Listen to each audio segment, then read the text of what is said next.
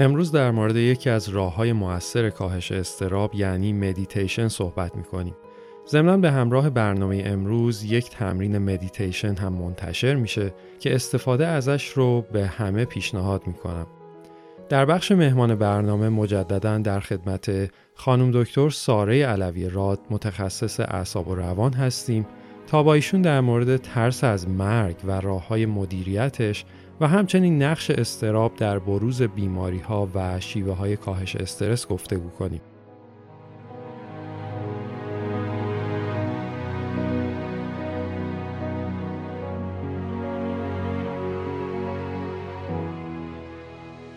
سلام من آرش هستم و صدای من رو در قسمت چهارم از پادکست آرامش میشنوید. هفته گذشته بحث جالبی در مورد استراب و ریشه های اون داشتیم و اینکه چرا ساختار مغز ما و روند تکاملیش باعث میشه کنترل استرس به اون راحتی که انتظارشو داریم نباشه. در مورد اعتیاد به استراب صحبت کردیم و بعضی از انواع این اعتیاد رو با مثال توضیح دادیم. اگر قسمت سوم رو تا الان گوش نکردید بهتون پیشنهاد می‌کنم حتما این کار رو انجام بدید و مطمئنم که براتون جالب و مفید خواهد بود. اینجا باید یک توضیح کوتاه هم در مورد یک مشکل فنی که هفته پیش به وجود اومد بدم. پادکست آرامش از طریق رسانه های مختلفی قابل شنیدنه مثل وبسایت، اپ های شنیدن پادکست، تلگرام و اینستاگرام. مشکل فنی هم فقط برای پادکست قرار گرفته در اینستاگرام پیش اومد و موضوع از این قرار بود که هفت دقیقه آخر پادکست قابل شنیدن نبود. البته در کامنت هم توضیح دادیم و از عزیزان خواهش کردیم که برای گوش کردن پادکست سوم به یکی دیگه از چندین رسانه موجود مراجعه کنند. بر صورت ضمن معذرت خواهی از کسانی که پادکست رو در اینستاگرام گوش کرده بودند امیدوارم این عزیزان هفته پیش تونسته باشند از طریق کانال های دیگه مثل تلگرام یا وبسایت به قسمت سوم دسترسی پیدا کرده باشند. برگردیم به موضوع این هفته. تو قسمت گذشته قول دادیم که این هفته در مورد یک روش عملی کاهش استراب صحبت کنیم. اینجا مجددا یادآوری می‌کنم که اگر درجه استراب شما به حدی رسیده که داره روی زندگی، روابط یا سلامتیتون تأثیر منفی و مخربی می‌ذاره بهتر با یک متخصص در این مورد صحبت کنید. چون راهکارهایی که در قسمت اول این برنامه یعنی بخشی که فقط من صحبت می‌کنم ارائه میشن نباید به عنوان جایگزینی برای توصیه های پزشکی و تخصصی به حساب بیان. امروز می‌خوایم در مورد روشی صحبت کنیم که به شما کمک می‌کنه استراب رو به شکل بسیار موثری کاهش بدید و در نتیجه آرومتر و شادتر زندگی کنید. یه سری کارهایی وجود داره که احتمالا در موردشون می‌دونید. مثلا ورزش کردن، تغذیه سالم، عدم مصرف هر نوع ماده اعتیادآور و غیره. با وجودی که همه این راه ها خیلی هم موثر هستند ولی من امروز نمی‌خوام در موردشون صحبت کنم. امروز تمرکز ما روی مدیتیشن خواهد بود. اینکه مدیتیشن چی هست و چی نیست و اینکه چطوری انجامش بدیم. در پایان برنامه هم می‌تونید به مدیتیشن منتشر شده همراه این قسمت از پادکست گوش کنید و ازش استفاده کنید. شاید بعضی ترجیح بدن کلمه مراقبه رو به جای مدیتیشن به کار ببرن که اشکالی هم نداره. ولی من از این کلمه استفاده نمی کنم. برای اینکه به نظرم ترجمه درستی نیست و معنی کلمه مدیتیشن رو به درستی منتقل نمی‌کنه. مراقبه بیشتر به معنی مواظبت کردن یا همون مراقب بودنه. یعنی اینکه مراقب افکارتون باشید و سعی کنید جلوی افکار ناخواسته رو بگیرید. داشتن چنین دیدگاهی به مدیتیشن باعث میشه خیلی ها ازش فراری باشن چون فکر می‌کنن باید خیلی سخت تمرکز کنن یا فکراشون رو عوض کنن یا اینکه کلا جلوی به وجود اومدن افکار توی ذهنشون رو بگیرن. امروز متوجه میشیم که این تصورات در مورد مدیتیشن نادرست هستند. ضمن مدیتیشن یک عمل مذهبی یا آیینی هم نیست و به هیچ دین خاصی هم وابستگی نداره. می‌تونید به مدیتیشن به چشم یک نوع ورزش برای ذهن نگاه کنید که به مرور و با انجامش ذهنتون قوی تر میشه و آمادگی مواجهه با شرایط پیچیده احتمالی در زندگی رو پیدا می‌کنه. کلمه مدیتیشن به معنی آشنا شدن با ذهنه. مثل این میمونه که ذهن شما یه آدم غریبه است که شما می‌خواید بیشتر باهاش آشنا بشید و به طرز فکرها، دیدگاه ها و رفتاراش پی ببرید. شاید با خودتون فکر کنید که شما بهتر از هر کس دیگه ذهن خودتون رو می‌شناسید. ولی واقعیت اینه که برای بیشتر آدم ها اینطور نیست. اکثر ماها قبل از اینکه واقعا با خودمون و ذهنمون آشنا بشیم یا به عبارتی به مرحله خودشناسی برسیم داریم یه سری برنامه های از قبل ضبط شده رو اجرا می‌کنیم. برنامه هایی که توسط والدین یا اجتماع در ذهن ما ثبت شدن.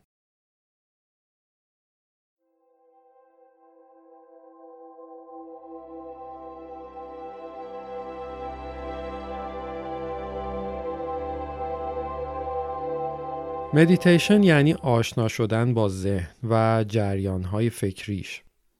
تصور کنید افکار شما مثل یه رودخونه تو ذهنتون در جریانن و شما در مرکز جریان این آب هستید.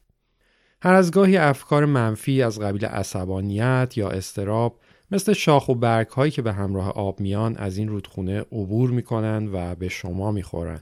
یه وقتایی هم مشکلات زندگی زیاد میشن یا اتفاقات ناخوشایندی میفتن که مثل یک طوفان شدید هم بارش بارون و در نتیجه شدت آب رود رو بیشتر می‌کنن هم تعداد شاخ و برگ هایی رو که آب با خودش میاره. اینطور وقتاست که آدم احساس می‌کنه زیر فشار قرار گرفته و سیل افکار و احساساتش داره روی شونه هاش سنگینی می‌کنه.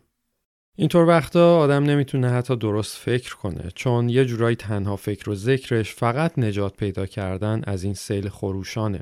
حالا با مدیتیشن شما یاد می‌گیرید که چطور از جریان آب این رودخونه خارج بشید و کنار ساحلش بشینید توی یه سرپناه امن که از باد و بارون محافظتتون می‌کنه و شعله های دلپذیر آتیشی که اونجا روشنه گرمتون می‌کنه و بهتون آرامش میده. حالا از این سرپناه راحت می‌تونید در آرامش به جریان آب و همه شاخ و برگهایی که با خودش میاره نگاه کنید بدون اینکه سعی کنید تغییرش بدید. وقتی مدیتیشن می‌کنید یاد می‌گیرید که چطور ناظر افکارتون باشید و بدون هیچ قضاوتی فقط و فقط گزارشون رو تماشا کنید. همونطور که گفتم قرار نیست جریان افکار رو تغییر بدید یا متوقفشون کنید. فقط بهشون نظارت می‌کنید. در این سرپناه امنه که راه حل هایی به ذهنتون می‌رسه که مسلما وقتی تو مرکز جریان رود بودید نمی‌تونستید بهشون فکر کنید.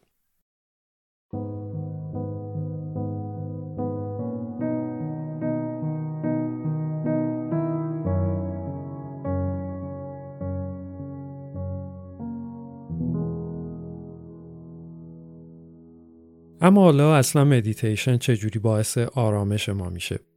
هفته گذشته در مورد سیستم عصبی سمپاتیک و نقشش در واکنش به استرس یا به وجود اومدن حالت بجنگ یا فرار کن صحبت کردیم. گفتیم که بدن در حالت استرس ترمیم سلول های آسیب دیده رو تقریبا متوقف می‌کنه و این باعث التهاب و بیماری میشه. گفتیم در مقابل سیستم عصبی سمپاتیک سیستم عصبی پاراسمپاتیک قرار داره که فعال شدنش در بدن حالت رست and دایجست یا حالت استراحت کن و غذا تو هضم کن رو فعال می‌کنه. در این حالت هورمون های استرس در بدن پایین میان، تنفس و ضربان قلب به حالت عادی برمیگردن و بدن شروع می‌کنه به ترمیم خودش. سلول هایی که تو حالت استرس آسیب دیده بودند ترمیم میشن. زخم ها سریعتر خوب میشن و حتی بیماری ها بهبود پیدا می‌کنن. پس خیلی مهمه که ما بدنمون رو از وضعیت استرس به وضعیت آرامش منتقل کنیم. یکی از راههایی که میشه سیستم عصبی پاراسمپاتیک رو فعال کرد و در واقع بدن رو به حالت آرامش و ترمیم رسوند فعال کردن عصب واگ هست. عصب واگ طولانی ترین عصب مغزی و یکی از اجزای اصلی سیستم عصبی پاراسمپاتیکه. فعال شدن عصب واگ باعث کاهش هورمون اصلی استرس یعنی کورتیزول میشه. راه های مختلفی برای فعال کردن عصب واگ وجود داره که هر فردی می‌تونه خودش اونها رو انجام بده. مثلا تمرینات یوگا یکی از این راه هاست. ورزش یکی دیگه از این راه هاست. ولی راحت ترین و ضمنا موثر ترین راه فعال کردن عصب واگ تنفس عمیق و آرومه. مدیتیشن بدون تنفس عمیق خودش هم یکی از راه های فعال کردن عصب واگ به حساب میاد ولی وقتی با تنفس عمیق و آروم همراه میشه تأثیرش چند برابر میشه.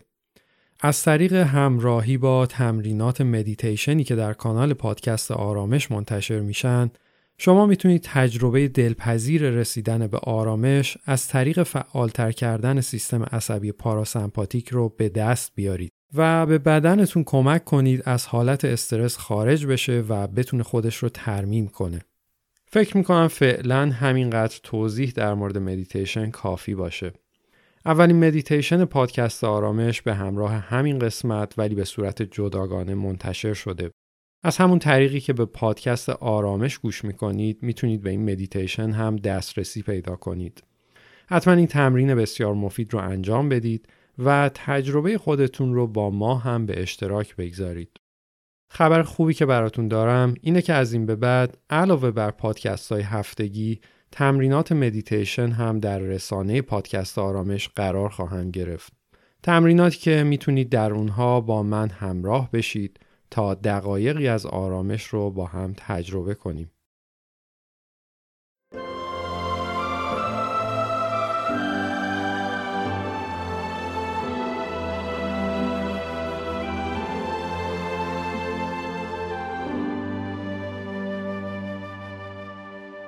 رسیدیم به قسمت مهمان برنامه امروز هم در خدمت خانم دکتر ساره علوی راد متخصص اعصاب و روان و روان درمانگر هستیم که مجددا ما رو مورد لطف خودشون قرار دادن و امکان بهره بردن از تجربیات بسیار ارزندهشون رو برامون فراهم کردن.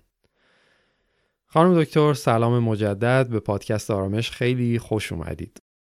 هفته گذشته گفتگوی خیلی مفیدی در مورد استرس با شما داشتیم ازتون ممنون میشم اگر محبت کنید و در مورد قسمتی از مبحث هفته قبل که ناتمومون بیشتر صحبت کنید. آرش جان سلام. جلسه پیش بحثمون رو با مبحث ترس از مرگ در مورد حالا خودمون یا عزیزانمون به پایان بردیم.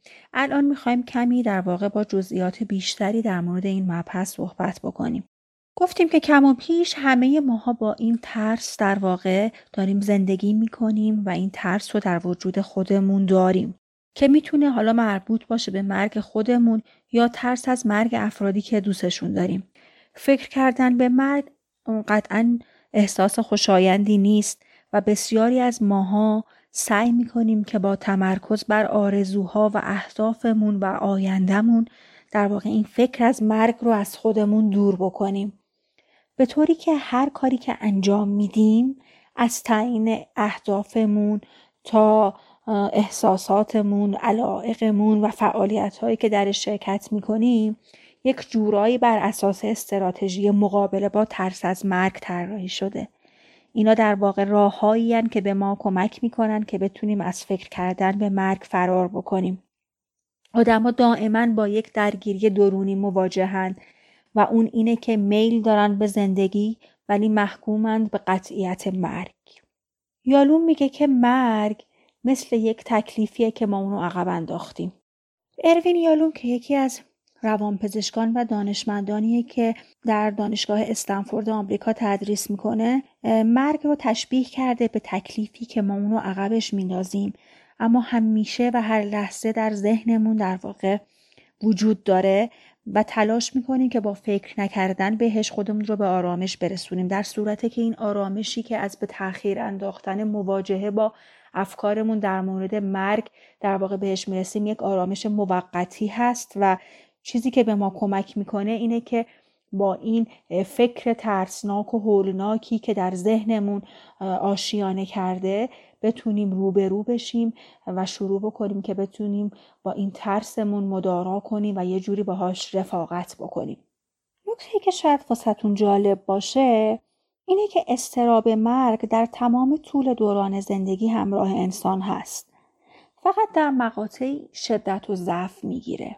بچه ها از همون دوران کودکیشون به دنبال وقایعی که اتفاق میافته مثل مرگ حیوانات خونگیشون مرگ عزیزانشون و یا اینکه حتی در واقع اینکه برگ درختها هم میریزه و گیاهان هم در واقع مرگ و حیات مجدد رو تجربه می‌کنن با مقوله مرگ آشنا میشن.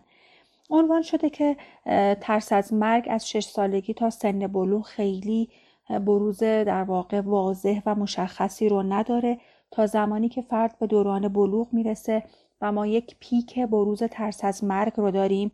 در حدی که می‌تونه زمین ساز افسردگی ها و استراب ها بشه در نوجوانان و ما دیدیم در موارد معدودی همین افکار زیادی که در واقع در مقوله مرگ اتفاق میفته نوجوان ها رو حتی به سمت خودکشی کشونده. در مرحله بعدی زندگی که افراد می‌رسن به زمانی که در واقع زمان زایش زندگی هست زمانی که می‌خوان انتخاب شغل و حرفه داشته باشن می‌خوان تشکیل خانواده بدن در واقع بعد زندگی پررنگتره و بیشتر به حیات فکر می‌کنن و تا حدی این افکار مربوط به مرگ کم رنگ میشه. بعد از این مرحله زمانی که در واقع فرد در قله زندگی ایستاد و از اون عبور کرد و نزدیک شد به دوران میان سالی زمانی که در سراشیبی زندگی قرار گرفته همراه با بحرانهای میان سالی ترس و استراب از مرگ و اینکه داریم به سمت تمام شدن حرکت می‌کنیم دوباره قوت می‌گیره. دیدگاه یالون به مرگ و ضمنا حرفای خودتون در مورد ارتباط سن و سال با نوع دیدگاه فرد به مرگ برام خیلی جالب بود.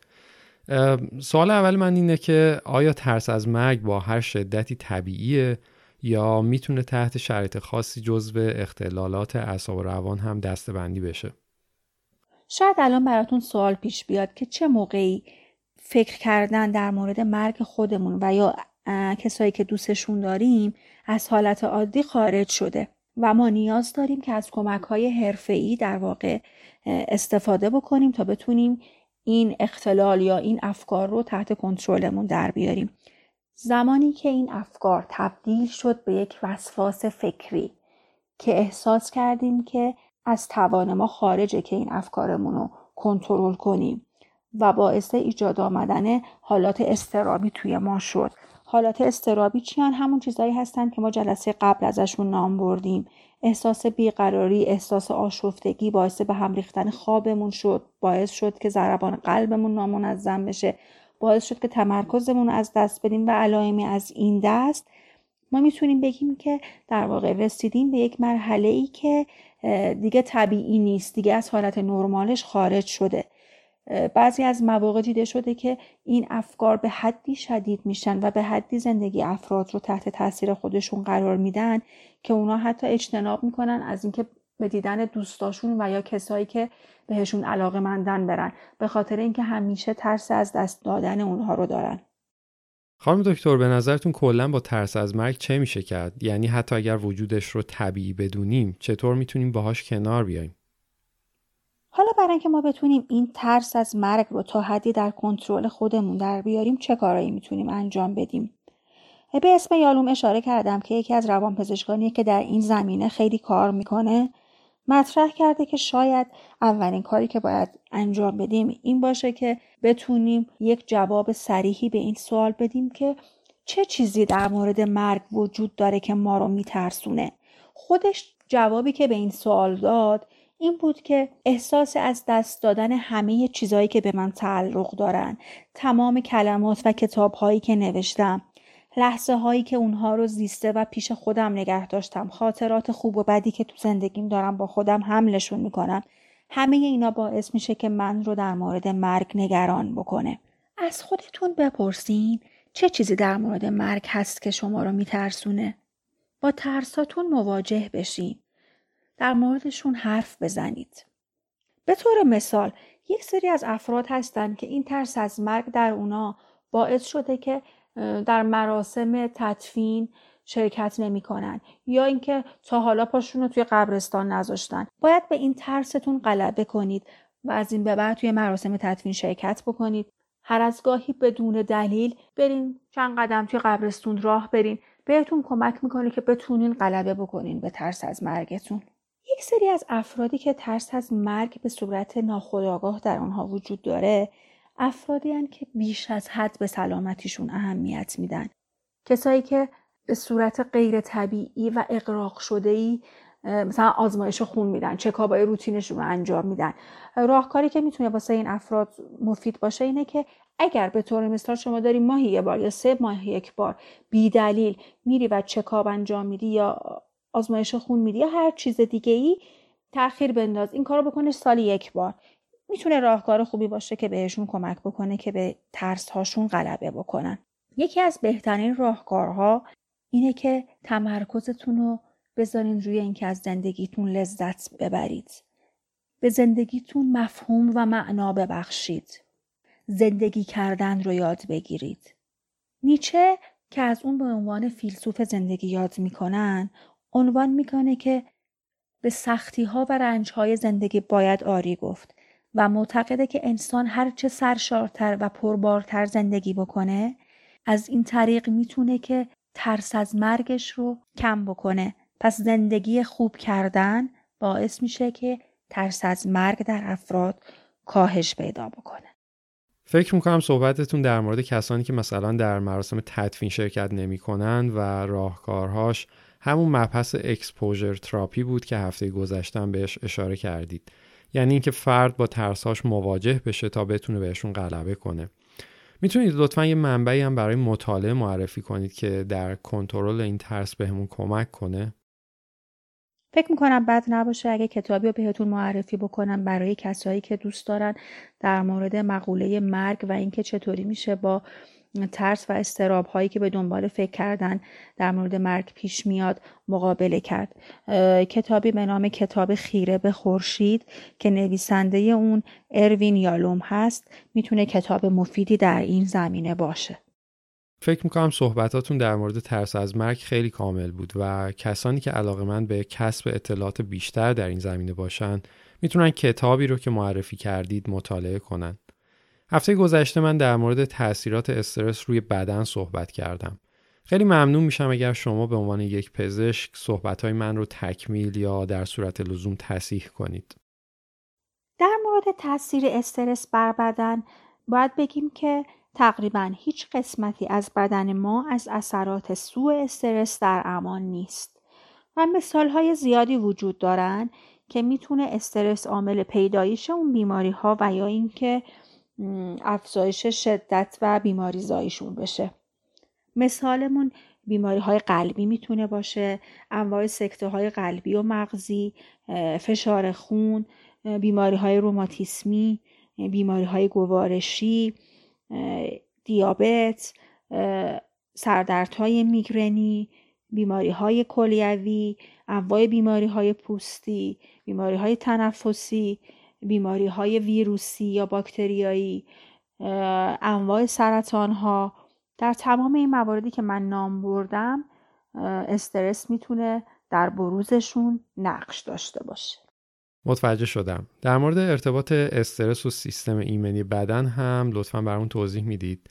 اینکه دقیقا چطور استرس باعث بروز بیماری میشه.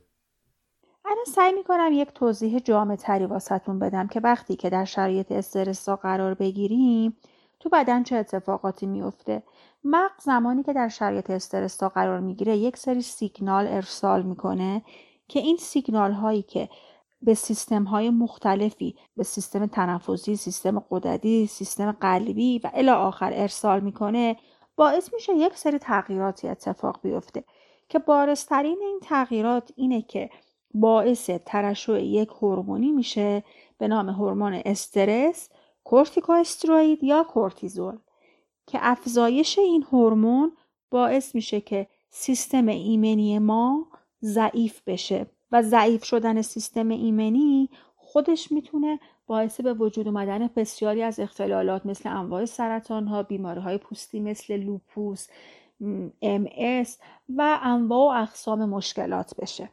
کار دیگه ای که می‌کنه باعث میشه که white BC ها یا گلوبول های سفید خون میزانشون کاهش پیدا می‌کنه و بدن مستعد این میشه که درگیر بشه با عفونت ها حالا چه عفونت های ویروسی یا عفونت های باکتریایی.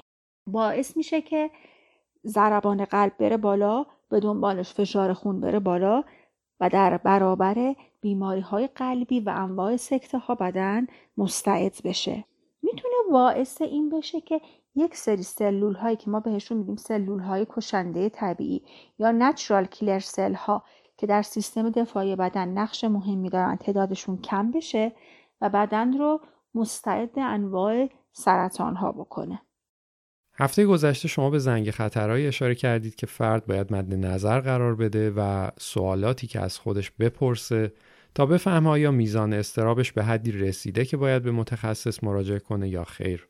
ضمنا یک سری راهکارهایی هم برای کنترل استراب ارائه کردید. اگر عزیزان شنونده قسمت سوم پادکست رو نشنیده باشن حتما بهشون پیشنهاد می‌کنم این کار رو انجام بدن. خانم دکتر میشه لطفا امروز هم برای حسن ختام برنامه راهکارهایی رو برای کنترل و مدیریت استراب پیشنهاد بدید؟ حالا با توجه به اینکه استرس می‌تونه تا این حد آسیبزا باشه واسه جسم ما. ما چه کارهایی باید بکنیم تا بتونیم این میزان استرس رو به حداقل برسونیم؟ با توجه به اینکه همه ما هر روزه با استرس ها درگیریم. حالا می‌تونه میزانش از یک روز به روز دیگه در نوسان باشه.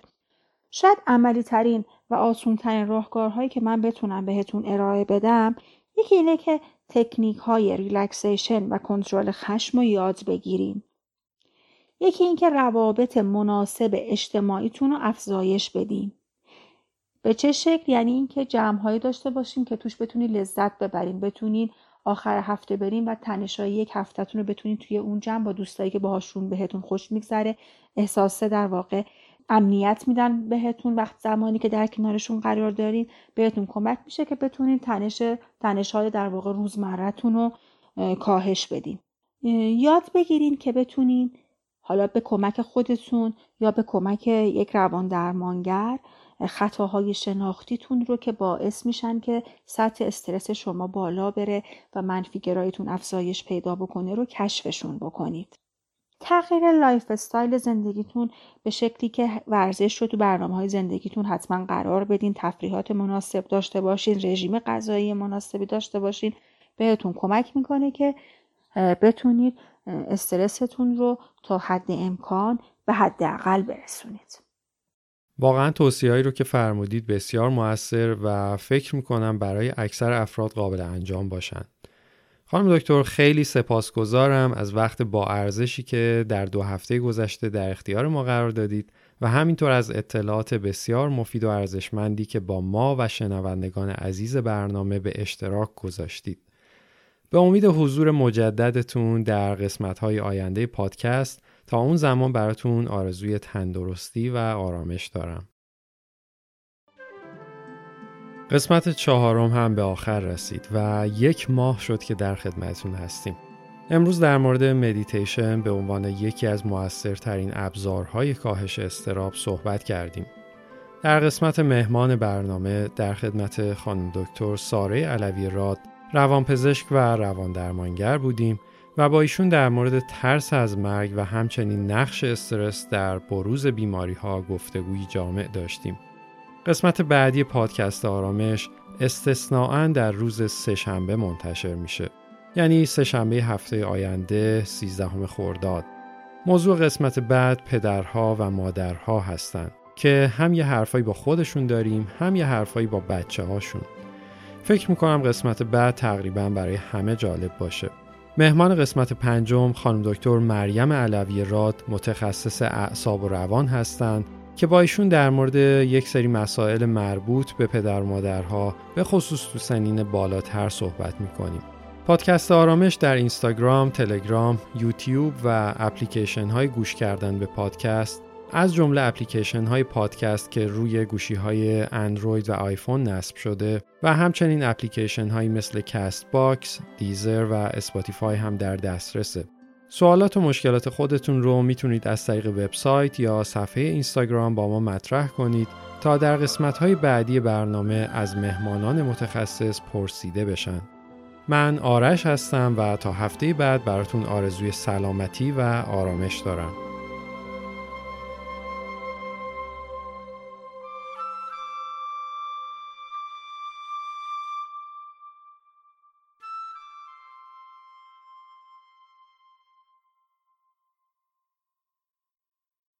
به اولین مدیتیشن پادکست آرامش خوش اومدید.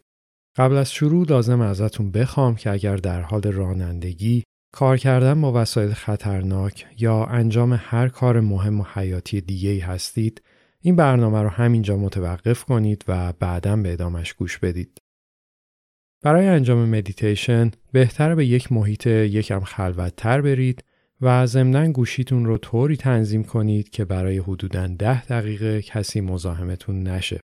اگر امکانش رو دارید می‌تونید از هدفون استفاده کنید تا شاید هم صداهای محیط کمتر به گوشتون برسن هم تمرکزتون روی مدیتیشن بیشتر باشه. در حین این تمرین طبیعیه که بدن یا دست و پاهاتون احساس بی‌حسی دلپذیری پیدا کنن. این احساس بعد از مدیتیشن و با حرکت دادنشون برطرف میشه. برای شروع روی یک مبل یا صندلی راحت بشینید و بدنتون رو ریلکس کنید. اگر دوست داشته باشید می‌تونید این کار رو در حالت دراز کشیده هم انجام بدید. ولی اگر تازه کار هستید احتمال اینکه وسط مدیتیشن خوابتون ببره اینطوری بیشتر میشه.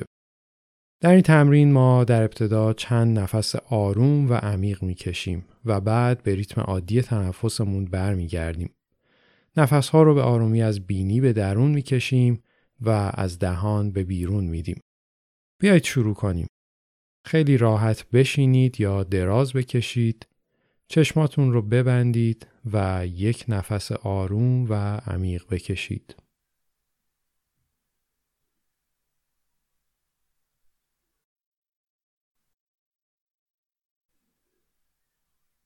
یک نفس عمیق دیگه از بینی نفس رو به درون بکشید و از دهان به بیرون بدید.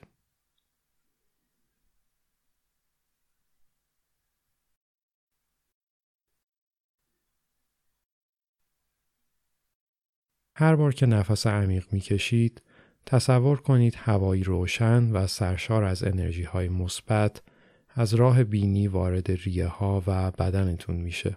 هوایی که با خودش سلامتی و آرامش رو به همراه میاره. یک تنفس عمیق دیگه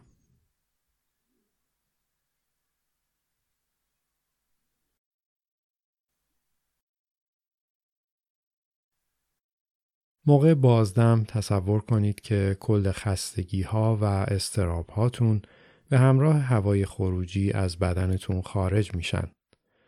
آخرین تنفس عمیق رو انجام بدید.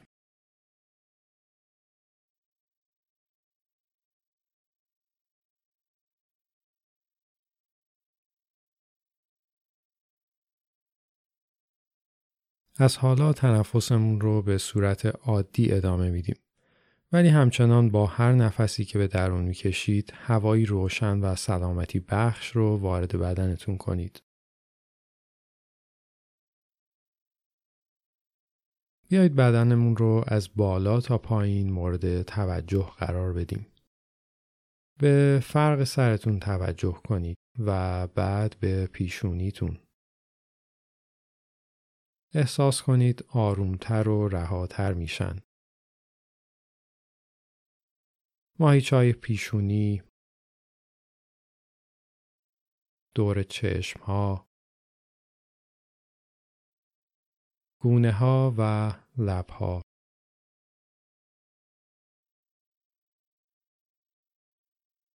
هوای روشنی که وارد بدنتون میشه بدنتون رو آروم تر می‌کنه. پشت سر ماهیچای گردن و سرشونه هاتون آرومتر و ریلکس تر میشن.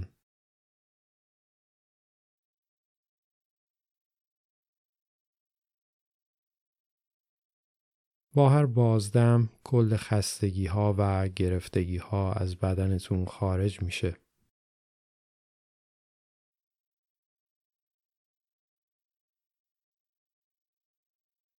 ماهیچه های قفسه سینه و پشت رها و آروم میشن.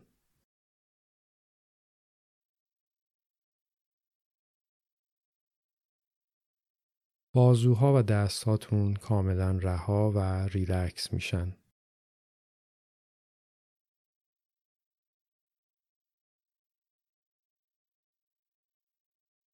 تنفستون به شکل طبیعی ادامه داره و پاکی و سلامتی رو براتون به همراه میاره.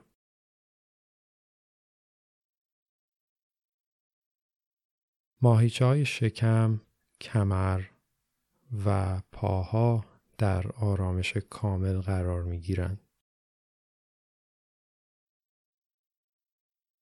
ساق پا، کف پاها و حتی انگشتان پا کاملا ریلکس میشن.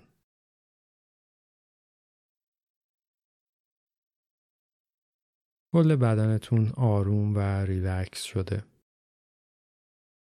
به این توجه کنید که چطور هوا با انرژی زندگی بخشش از بینی وارد ریه هاتون میشه.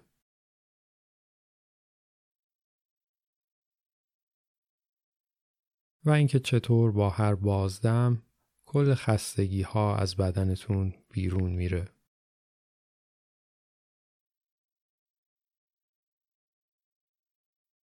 برای چند لحظه فقط از این احساس آرامش لذت ببرید و اگر دلتون می‌خواد می‌تونید فقط به تنفستون توجه کنید.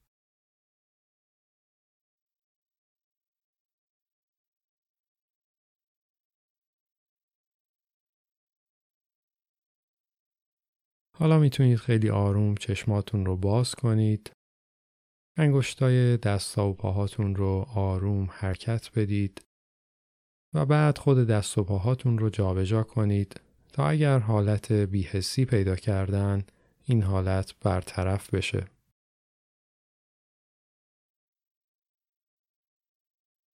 قبل از اینکه بلند بشید، یه کمی به خودتون زمان بدید و آروم بدنتون رو حرکت بدید.